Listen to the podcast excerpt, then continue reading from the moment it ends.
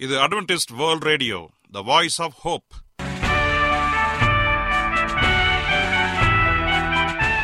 வணக்கம். அன்பான வானொலி நேயர்களே உங்கள் அனைவரையும் கர்த்தராகிய ஆண்டவர் இயேசுவின் நாமத்திலே வாழ்த்தி எங்களது இன்றைய ஒளிபரப்பை கேட்க உங்களை அன்போடு வரவேற்கிறோம். பரலோக வாழ்க்கைக்கு வழிகாட்டக்கூடிய எங்களது ஒளிபரப்பில் இன்று இடம்பெற இருக்கும் நிகழ்ச்சிகள் உடல் ஆரோக்கியத்தை குறித்த செய்திகள் ஆன்மீக சிந்தனைக்கான தேவ செய்திகள் மற்றும் காதுக்கு இனிய கீதங்கள். இன்றைய உலகில் வியாதிகளின் எண்ணிக்கையை கணக்கிட முடியாது. ஒவ்வொரு நாளிலும் பேர் தெரியாத பல பல வியாதிகளால் மனிதர்கள் இறந்து வருவதை காண்கிறோம். இந்த சூழ்நிலையில் நீங்கள் ஆரோக்கியமாக இருக்க வேண்டுமென நாங்கள் விரும்புகிறோம். அதற்கு முன்பதாக ஓர் இனிய பாடலை கேட்டு மகிழ்வோம்.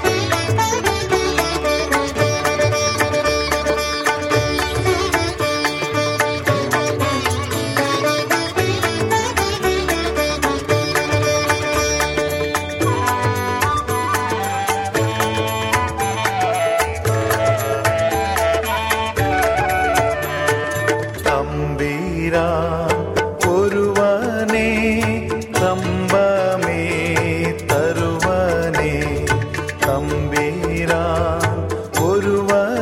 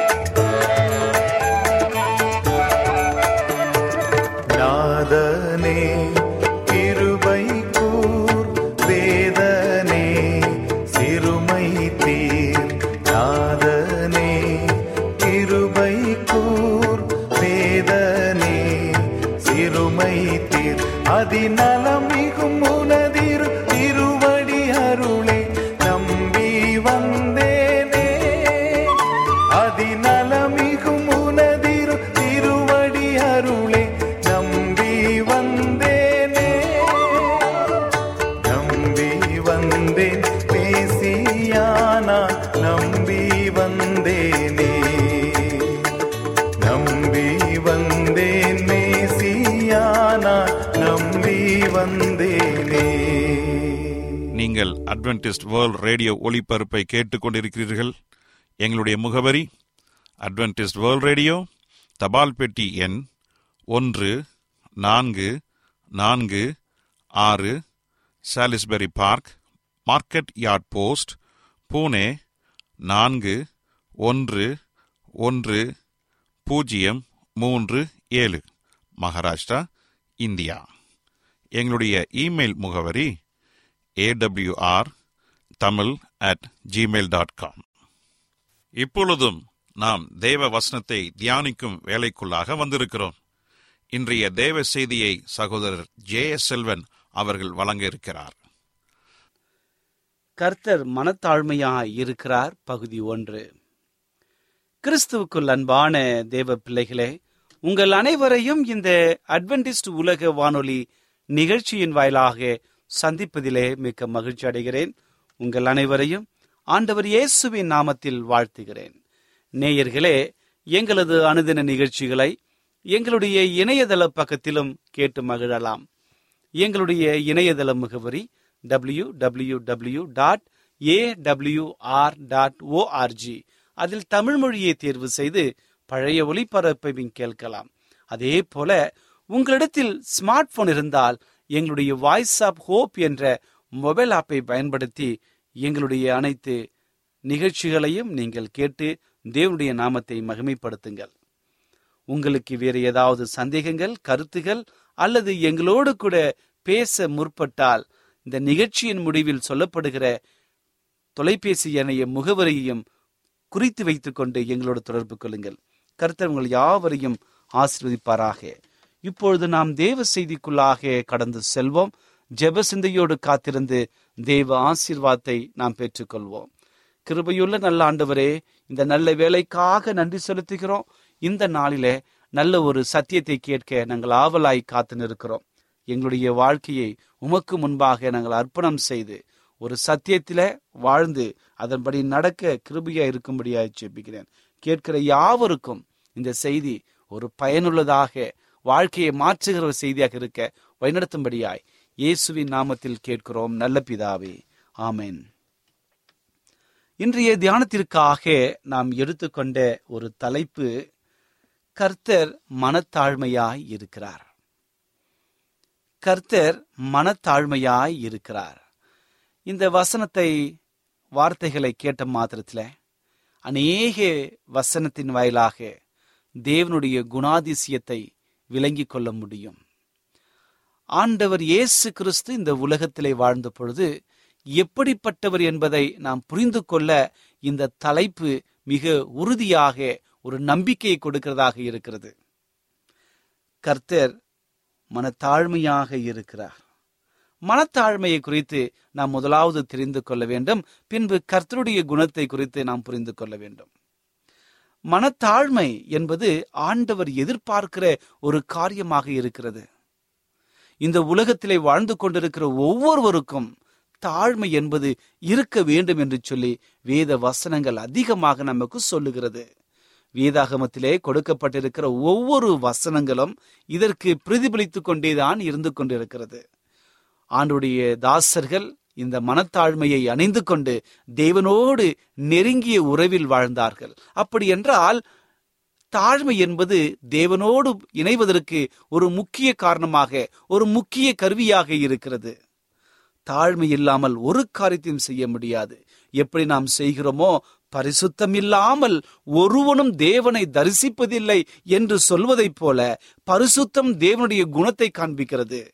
தேவன் பரிசுத்தராய் இருக்கிறார் நான் பரிசுத்தர் ஆகையால் நீங்களும் பரிசுத்தராய் இருங்கள் என்று சொல்லி வேத வசனம் சொல்லுகிறது. அதே போலதான் நான் தாழ்மையுள்ளவர் நீங்களும் தாழ்மையாய் இருங்கள் என்று நாம் புரிந்து கொள்ள வேண்டும்.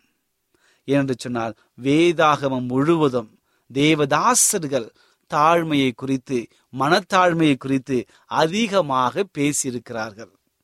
ஆதியாகம் முதல் வெளியாகும் முறை இவற்றை நாம் படித்து தெரிந்து கொள்ளலாம். குறிப்பாக பேதுரு. பேதுருடைய வாழ்க்கையை எடுத்துக்கொள்ளுங்கள் ஆண்டவரோடு ஒரு முக்கிய சீஷனாக இருந்தான். எங்கு நடந்து சென்றாலும் எங்கு வந்தாலும் எங்கு போனாலும் ஆண்டவர் இயேசுவோடு கூட இருந்து அநேக காரியங்களை செய்து கொண்டிருந்தார் பேதுரு வயதிலே மூத்தவன். எந்த காரியம் செய்தாலும் முந்திக் கொண்டு செய்- செய்கிற சொல்லுகிற அனுபவங்கள் உடைய ஒரு தேவதாசனாக இருந்தார். சீஷனாக இருந்த பொழுது உலக காரியங்களை யோசித்தவனாக காணப்பட்டான். எதை செய்தாலும் நான் தான் முதலாவது செய்ய வேண்டும் நான் தான் முதலாவது சொல்ல வேண்டும் என்று சொல்லி இயேசு கிறிஸ்துவுக்கே ஆலோசனைகளையும் கடிந்து சொல் கொடுதலையும் அங்கே தெரிந்து கொண்டான். அந்த அளவிற்கு ஒரு முதுமையுள்ள ஒரு சீஷனாக அங்கே இருந்தான். அவனுடைய வாழ்க்கை ஆண்டவரோடு இருந்த பொழுது ஏனோ தானோ என்று இருந்தது.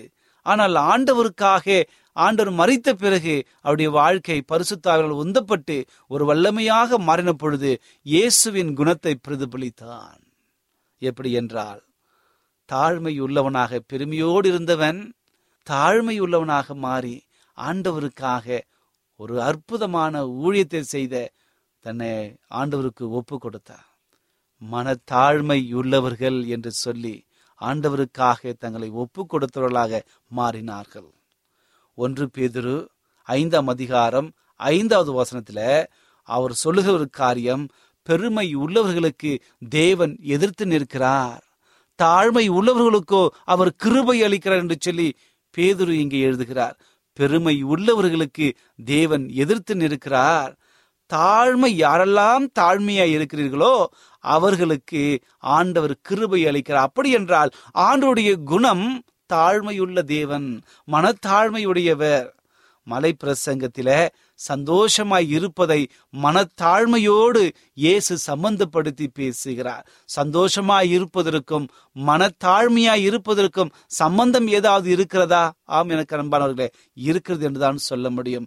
பெரும்பான்மையார் அறிந்த தம்முடைய பிரசங்கத்தில இயேசு கிறிஸ்து எக்காலத்திலும் எல்லா நேரத்திலும் வாழ்ந்தவர்களுக்குள் ஒரு மிகப்பெரிய மனிதராக இயேசு கிறிஸ்து இருந்தார். ஒரு தேவனாக இருந்தார்.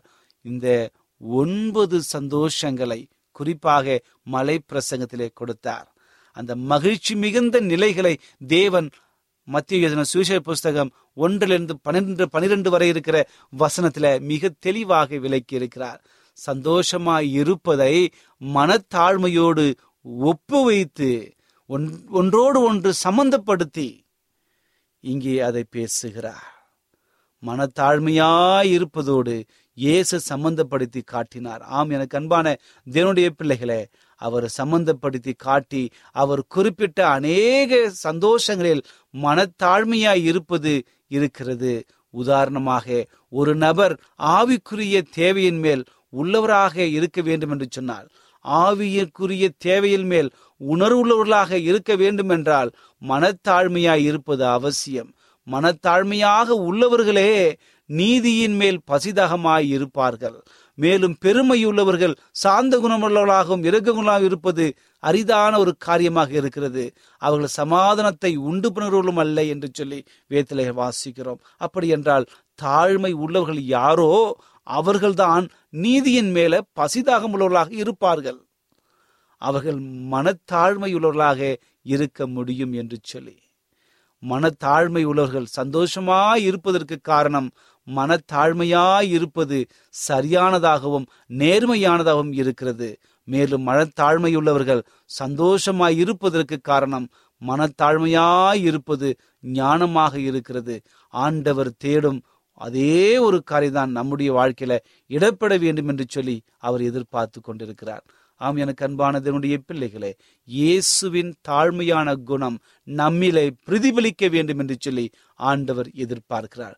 தேவ பிள்ளைகள் என்று சொல்லும் பொழுது நாம் எப்படிப்பட்ட மனத்தாழ்மையை அணிந்து வைத்திரு வைக்கிறோம்? மனத்தாழ்மையை அணிந்து கொள்ளுங்கள் என்று சொல்லி வேத வசனத்தில் நாம் படிக்கின்றோம். அதனை இப்ப படித்தது போல ஒன்று பேதுரு ஐந்தாம் அதிகாரம் ஐந்தாம் வசனத்துல மனத்தாழ்மையை அணிந்து கொள்ளுங்கள். பெருமையுள்ளவர்களுக்கு தேவன் எதிர்த்து நிற்கிறார். தாழ்மை உள்ளவர்களுக்கோ கிருபை அளிக்கிறார். பெருமையுடையவன் எனக்கு எல்லாம் தெரியும். ஒருவனும் எனக்கு போதிக்க வேண்டியதில்லை என்று சொல்லி தலகுணத்துடன் இருப்பான். அவனிடத்திலிருந்து கோபமும் எரிச்சலும் பேராசையும் பொறாமையும் எல்லா துருக்குணங்களும் தோன்றிக் கொண்டே இருக்கும். நான் செய்வது சரி என்று கூறுவான். அவர்கள் செயலோ கொந்தளிக்கும் கடலைப் போல காணப்படும். ஏன்? ஆம் எனக்கு அன்பானதனுடைய பிள்ளைகளே இன்னைக்கு ஒரு நபர் தன்னைத்தானே உயர்த்தி கொண்டு எனக்கு எல்லாம் தெரியும் என்று சொல்வான் என்று சொன்னால் அவனிடத்திலே மனத்தாழ்மை இல்லை என்றுதான் அர்த்தம். எவனிடத்திலே மனத்தாழ்மை இருக்கிறதோ அங்கே ஆண்டருடைய குணம் இல்லாமல் போய்விடும். ஆண்டவர் பெருமை உள்ளவர்களுக்கு எதிர்த்து நிற்கிறார் என்பதை நீங்கள் நானும் புரிந்து வைத்திருக்க வேண்டும். வேதத்திலே ராஜாவாகிய சவுல் தன்னைத்தானே உயர்த்தி பெருமை கொண்ட பொழுது அவன் வீழ்ச்சி அடைந்தான் அபிஷேகத்தையும் தேவ பாதுகாப்பையும் இழந்து போனான். தன் ஆயுதத்தால் மறித்தும் போனான். பெருமையுடர்களுக்கு கர்த்தர் எதிர்த்து நிற்கிறார் என்று வேதத்திலே அநேக இடங்களிலே கூறுகிறது. ஆனால் தாழ்மையுள்ள ஒரு குணம் மிகவும் இலைப்பாறுதலுக்கான ஒரு ஜீவிதமாக இருக்கிறது. தாழ்மையுள்ள ஒரு மனிதன் அவமானப்படும் பொழுதும் நிந்திக்கப்படும் பொழுதும் துன்பப்படுத்தப்படும் பொழுதும் தன் உணர்வால் அவன் மனதை புண்படுத்தவே முடியாது. ஏனென்றால் அவன் தாழ்மையின் சுபாபத்தை புண்படுத்த முடியாது. தாழ்மை உள்ளவர்களுக்கு தேவன் கிருபையாக உதவி செய்து கொண்டிருக்கிறார். அவர் தேவன் நம்மோடு கூட இருந்து அநேக காரியங்களை நமக்காக செய்து கொண்டிருக்கிறார் என்பதை மறந்துவிடக்கூடாது. தாழ்மை உள்ளவன் ஒருபொழுதும் இடரல் அடைவதில்லை. தாழ்மை இலைப்பாதலுக்கான ஒரு ஜீவிதமாக இருக்கிறது. அது ஒரு பரிசுத்தமான ஒரு வாழ்க்கையாக இருக்கிறது. தாழ்மை உடையவர்கள் சாந்தமும் சமாதானமும் நிறைந்த வார்த்தைகளை பேசிக்கொண்டே இருப்பார்கள். அவர்களுடைய வாழ்க்கை முழுவதுமே தேவன் மறுரூபப்படுத்தி செழித்தோங்க செய்வார் என்பதில் எந்த சந்தேகமும் இல்லை. இதே போலதான் ஆண்டவர் இயேசு கிறிஸ்துவம் இந்த உலகத்திலே வாழ்ந்த பொழுது பிதாவின் சித்தத்தின்படி இந்த உலகத்தில் இருந்த பாவத்தை எல்லாம் சிலுவையிலே சுமந்து பலியாக வேண்டும் என்று தெரிந்தும் கூட இயேசு கிறிஸ்து சிலுவையின் மரணம் பரிந்தமும் கூட தன்னைத்தானே தாழ்த்தி ஒரு தாழ்மையின் குணத்தை பிரதிபலித்துக் கொண்டே இருந்தார். ஆண்டவருக்கு மரணம் பரிந்தமும் கீழ்ப்படிந்து தன்னை முற்றிலுமாக ஒப்பு கொடுத்தார் பிதா அவரை எல்லாவற்றிலும் மேலே உயர்த்தினார் என்று நாம் வேதத்திலே வாசிக்கிறோம். அவன் எனக்கு அன்பானதனுடைய பிள்ளைகளே இந்த இக்கட்டான காலங்களிலே நான் வாழ்ந்து கொண்டிருக்கிறோம். இன்னைக்கு அநேக அநேகருடைய வாழ்க்கையில கொரோனா அநேக தாக்கத்தை ஏற்படுத்தி வருகிறது. அநேக குடும்பங்களிலே அன்பானவர்களை இழந்து காணப்படுகிறோம். இப்படிப்பட்ட நிலைகளிலே நாம் எதை செய்கிறோம்? எங்கு நடந்து கொண்டிருக்கிறோம்? எதை யோசித்து கொண்டிருக்கிறோம்? என்பதை யோசித்து பாருங்கள். ஆண்டவர் நம்மை அழைக்கிறார். நாம் அவருடைய குணத்தை பிரதிபலிக்க வேண்டும். ஆண்டருடைய குணம் தாழ்மையாக இருக்க வேண்டும் என்று சொல்லி. ஆகவே இந்த உலகத்தில் வாழ்ந்து கொண்டிருக்கிற ஒவ்வொருவரும் மனத்தாழ்மையாக இருப்போம் என்று சொன்னால் அவர் நம்மை பாதுகாக்க அற்புதமான தேவனாக இருக்கிறார். தன்னை விசுவாசிக்கிறவன் எவனோ அவன் கெட்டு போகாமல் நித்திய ஜீவனை அடையும்படிக்கு என்று சொல்லி அந்த வார்த்தை கொடுக்கப்பட்டிருக்கிறது. அப்படி என்றால் யாரெல்லாம் கிறிஸ்துவை விசுவாசிக்கிறோமோ அவருடைய குணத்தை பிரதிபலிக்க வேண்டும். ரட்சிப்பின் திட்டத்தை உணர்ந்து ஆண்டவர் நமக்காக செய்த அந்த உயிர் தியாகத்தை எண்ணி அவரிடத்துல இணைந்து வர வேண்டும். அப்படி நாம் இணைந்து வருவோம் என்று சொன்னால் நம்முடைய வாழ்க்கை பிரகாசமுள்ள வாழ்க்கையாக மாறும் என்பதில் எந்த சந்தேகமும் இல்லை. ஆகவே ஆண்டவர் சொல்லுகிற வார்த்தை நான் சாந்தமும் மனத்தாழ்மையுமாய் இருக்கிறேன் சாந்தத்தை அநேகர் பலவீனமாக பார்க்கிறார்கள். இன்றைக்கு அநேகர் தாழ்மையை பார்த்து நகைக்கிறார்கள்.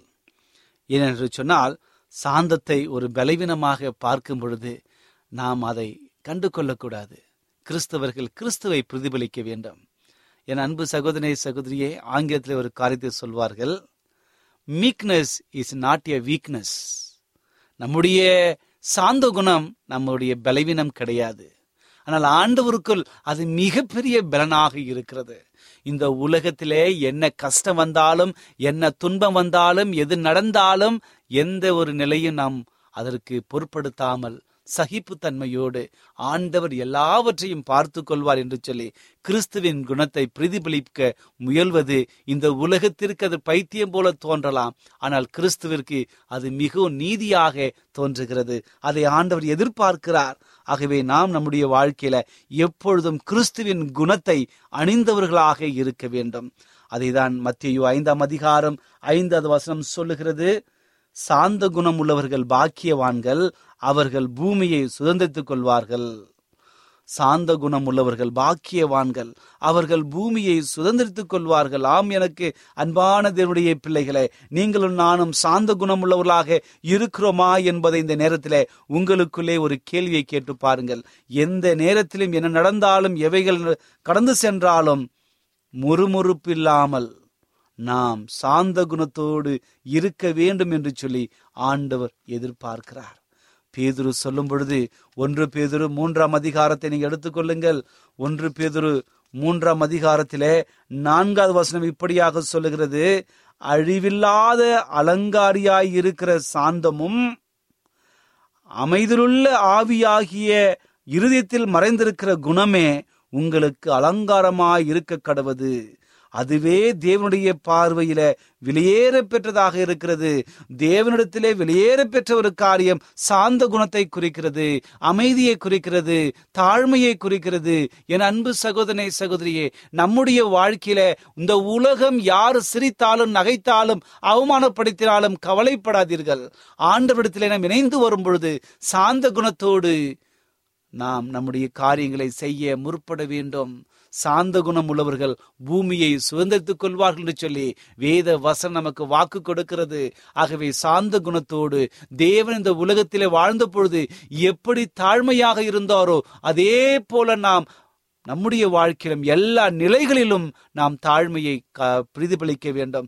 இயேசு கிருந்த உலகத்திலே ரட்சிக்கும் ஒரு பொருளாக ரட்சிக்கும் ஜீவபலியாக வந்து மரணம் பரியந்தம் தன்னுடைய சிலுவையுடைய மரணம் பரியந்தமும் கூட தன்னையே தாழ்த்தி பிதாவின் சித்தத்தை நிறைவேற்றினார் ரட்சிப்பின் திட்டத்தை நிறைவேற்றினார். இதுதான் நமக்கு மிகப்பெரிய ஒரு பாடம். இந்த பாடத்தை நம்முடைய வாழ்க்கையில அபியாசிக்கும் பொழுது நம்முடைய வார்த்தை நம்முடைய செயல் நம்முடைய உடை என்ன செய்தாலும் அது தேவனுடைய நாமத்தை மகிமைப்படுத்தி தாழ்மையோடு இருந்து அவருடைய சித்தத்தை நிறைவேற்ற வேண்டும். இந்த செய்தியை கேட்டுக்கொண்டிருக்கிறேன் அன்பு சகோதரே சகோதரியே. உங்கள் வாழ்க்கையை சற்று யோசித்து பாருங்கள். சற்று சீர்தூக்கி பாருங்கள். ஏதோ ஒரு இடத்துல பெருமை காணப்படுகிறது. தாழ்மை இல்லாமல் போய்விட்டது என்று நினைக்கிறீர்களா? கவலைப்படாதீர்கள். உங்கள் வாழ்க்கை தேவனுக்கு விரோதமாக பாவமாம் போய்கொண்டிருக்கிறது என்று சொல்லி நீங்கள் யோசித்து கஷ்டப்பட்டு கொண்டிருக்கிறீர்களா? கவலைப்படாதீர்கள். அல்லது கண்ணீரோடு கவலையோடு மன பாரத்தோடு வியாகுலத்தோடு இந்த நிகழ்ச்சி நீங்கள் கேட்டுக்கொண்டிருக்கிறீர்களா? கவலைப்படாதீர்கள். ஆண்டவர் சொல்லுகிறார் நீங்கள் என்னிடத்திலே வாருங்கள். நான் உங்களுக்கு இலைப்பாறுதல் கொடுக்கிற தேவனாக இருக்கிறேன். நீங்கள் செய்ய வேண்டிய ஒரு காரியம் மனத்தாழ்மையாக இருங்கள். மனத்தாழ்மையை அணிந்து கொள்ளுங்கள். அதை பிரதிபலிங்கள் என்று சொல்லி ஆண்டவர் நம்மை நோக்கி அழைக்கின்றார். அந்த மெல்லிய அழைப்பிற்கு செவி கொடுக்க நீங்கள் ஆயத்தமா? ஒருவேளை நீங்கள் ஆயத்தம் என்று சொன்னால் என்னோடு கூட உங்கள் வாழ்க்கையை தேவனுக்கு அர்ப்பணம் பண்ணி மறுபடியும் அர்ப்பணம் செய்து ஆண்டவருக்கு முன்பாக தாழ்மைப்படுங்கள். இந்த ஜெபத்தை ஏறெடுக்கும் பொழுது உங்கள் வாழ்க்கையை மாற்ற பரிசுத்த ஆவியர் கிரிய செய்ய போகிறார். ஜெபத்தோடு கலங்காதபடி எச்சரிக்கையா இருந்து இந்த ஜெபத்தை நாம் ஏறெடுப்போம். கர்த்தவங்கள் அனைவரையும் ஆசிர்வதிப்பாராக. கிருபையுள்ள ஆண்டவரே இந்த நல்ல வேலைக்காக நன்றி செலுத்துகிறோம். இந்த நாளிலே தகப்பனே மனத்தாழ்மையா இருங்கள் என்று சொல்லி ஒரு நல்ல செய்தியை கொடுத்தமைக்காக நன்றி. நீர் உம்முடைய குணம் தாழ்மை என்பது நாங்கள் புரிந்து கொண்டோம். மனத்தாழ்மையை நீர் விரும்புகிறீர். தாழ்மை உள்ளவர்களுக்கு கிருபையாய் இருக்கிறீர். பெருமை உள்ளவருக்கு எழுத்து நிற்கிறேன் என்று பல்வேறு கோணங்களிலே நாங்கள் இந்த நாளிலே உங்களுடைய தெய்வ செய்தியை கேட்டோம் தகப்பனே. இந்த வார்த்தைகளுக்காக கொடான கொடி நன்றி. எங்கள் வாழ்க்கையில அநேக விதங்களில சாத்தானுடைய குணங்களை நாம் பிரதிபலிக்கின்றோம். தாழ்மை இல்லாமல் போய்விட்டது. பெருமையோடு சுற்றி திரிகிறோம் தகப்பனே. எங்கள் வாழ்க்கையை உமக்கு முன்பாக நாங்கள் சமர்ப்பிக்கிறோம். எங்களை ஒப்பு கொடுக்கிறோம் எங்களை அர்ப்பணிக்கிறோம் தகப்பனே. தயவாய் எங்களை மன்னித்து தாழ்மையை வெளிப்படுத்த உம்முடைய குணத்தை நாங்கள் பிரதிபலிக்க வழிநடத்தும்படியாய் சேப்பிக்கிறேன் உம்மிடத்தில் நாங்கள் வரும்பொழுது இலைப்பாதல் கிடைக்கும் என்று நாங்கள் விசுவாசிக்கிறோம். இந்த செய்தியை கேட்டுக்கொண்டிருக்கிற ஒவ்வொரு குடும்பத்தையும் ஆசீர்வதிங்க. உடைய வாழ்க்கையில் காணப்படுகிற ஒவ்வொரு வியாகுலங்களையும் கண்ணீர்களையும் கவலைகளையும் வியாதிகளையும் நீங்கள் அறிந்திருக்கிறீங்க. இந்த நேரத்தில் ஒரு சரியான ஒரு தீர்வை ஒரு விடுதலையை ஒரு சுகத்தை நீங்கள் கொடுத்து அற்புதமாய் வழிநடத்தும்படியாய் செபிக்கிறேன் என் ஆண்டவர் எனக்கு விடுதலை கொடுத்தார் என்று சொல்லி என் நோயெல்லாம் குணமாக்கினார் என்று சொல்லி அநேக சாட்சிகளை கேட்டு உண்மை நாங்கள் மகிமைப்படுத்த எங்களை வழிநடத்தும்படியாய் செபிக்கிறோம் நீர் அப்படி செய்ய போவதற்காய் நன்றி துதி கனம் மகிமை எல்லாம் உண்மைக்கே செலுத்துகிறோம். இயேசுவின் நாமத்தில் கேட்கிறோம் நல்ல பிதாவே ஆமேன்.